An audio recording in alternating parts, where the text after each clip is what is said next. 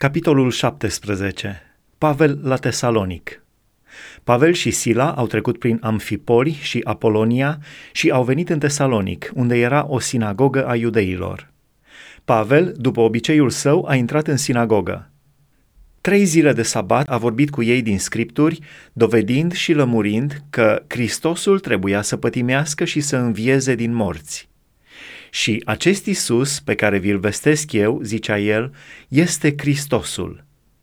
Unii din ei și o mare mulțime de greci temători de Dumnezeu și multe femei de frunte au crezut și au trecut de partea lui Pavel și a lui Sila.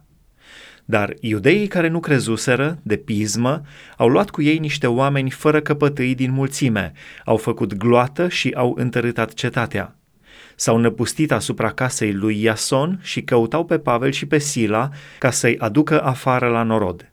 Fiindcă nu i-au găsit, au târât pe Iason și pe vreo câțiva frați înaintea dregătorilor cetății și strigau. Oamenii aceștia care au răscolit lumea au venit și aici și Iason i-a găzduit. Ei toți lucrează împotriva poruncilor cezarului și spun că este un alt împărat, Isus. Prin aceste vorbe, iudeii au tulburat norodul și pedregătorii cetății, care au dat drumul lui Iason și celorlalți numai după ce au căpătat de la ei un zălog. Pavel la Berea Frații au trimis îndată, noaptea, pe Pavel și pe Sila la Berea. Când au sosit, au intrat în sinagoga iudeilor. Iudeii aceștia aveau o inimă mai aleasă decât cei din Tesalonic – au primit cuvântul cu toată râvna și cercetau scripturile în fiecare zi, ca să vadă dacă ce li se spunea este așa. Mulți dintre ei și din femeile cu vază ale grecilor și mulți bărbați au crezut. Dar iudeii din Tesalonic, când au aflat că Pavel vestea cuvântul lui Dumnezeu și în Berea, au venit acolo ca să tulbure și să ațâțe noroadele. Atunci frații au pornit îndată pe Pavel spre mare – Sila și Timotei au rămas în Berea. Pavel la Atena, cuvântarea. Cei ce însoțeau pe Pavel l-au dus până la Atena. Apoi s-au întors cu însărcinarea să ducă lui Sila și lui Timotei porunca să vină cât mai curând la el. Pe când îi aștepta Pavel în Atena, i se întărâta duhul la vederea acestei cetăți pline de idoli. În sinagogă stătea deci de vorbă cu iudeii și cu oamenii temători de Dumnezeu, iar în piață stătea de vorbă în fiecare zi cu aceea pe care îi întâlnea. Unii din filozofii epicurieni și stoici au intrat în vorbă cu el și unii ziceau, Ce vrea să spună palavragiul acesta?" Alții, când l-au auzit că vestește pe Isus și învierea, ziceau, Pare că vestește niște Dumnezei străini. Atunci l-au luat, l-au dus la Areopag și au zis, Putem să știm care este această învățătură nouă pe care o vestești tu? Fiindcă tu ne aduci ceva ciudat la auz. Am vrea dar să știm ce vrea să zică aceasta. Căci toți atenienii și străinii care stăteau în Atena nu-și petreceau vremea cu nimic altceva decât să spună sau să asculte ceva nou. Pavel a stat în picioare în mijlocul areopagului și a zis, Bărbați atenieni, în toate privințele vă găsesc foarte religioși.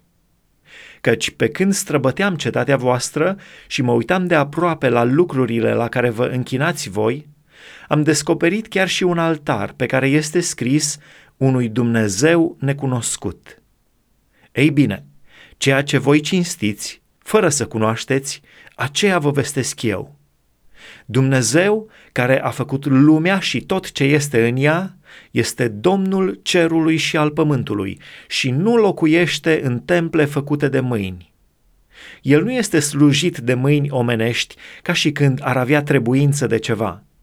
El care dă tuturor viața, suflarea și toate lucrurile – el a făcut ca toți oamenii, ieșiți dintr-unul singur, să locuiască pe toată fața pământului. Le-a așezat anumite vremi și a pus anumite hotare locuinței lor, ca ei să caute pe Dumnezeu și să se silească să-L găsească bâșbâind, măcar că nu este departe de fiecare din noi. Căci în el avem viața, mișcarea și ființa, după cum au zis și unii din poeții voștri, suntem din neamul lui. Astfel, dar, fiindcă suntem de neam din Dumnezeu, nu trebuie să credem că dumnezeirea este asemenea aurului sau argintului sau pietrei cioplite cu meșteșugirea și iscusința omului. Dumnezeu nu ține seama de vremurile de neștiință și poruncește acum tuturor oamenilor de pretutindeni să se pocăiască, pentru că a rânduit o zi în care va judeca lumea după dreptate, prin omul pe care l-a rânduit pentru aceasta și despre care a dat tuturor oamenilor o dovadă netăgăduită, prin faptul că l-a înviat din morți. Când au auzit ei de învierea morților, unii își băteau joc, iar alții au zis, Asupra acestor lucruri te vom asculta altă dată. Astfel, Pavel a ieșit din mijlocul lor. Totuși, unii au trecut de partea lui și au crezut. Între aceștia era Dionisie Areopagitul, o femeie numită Damaris și alții împreună cu ei.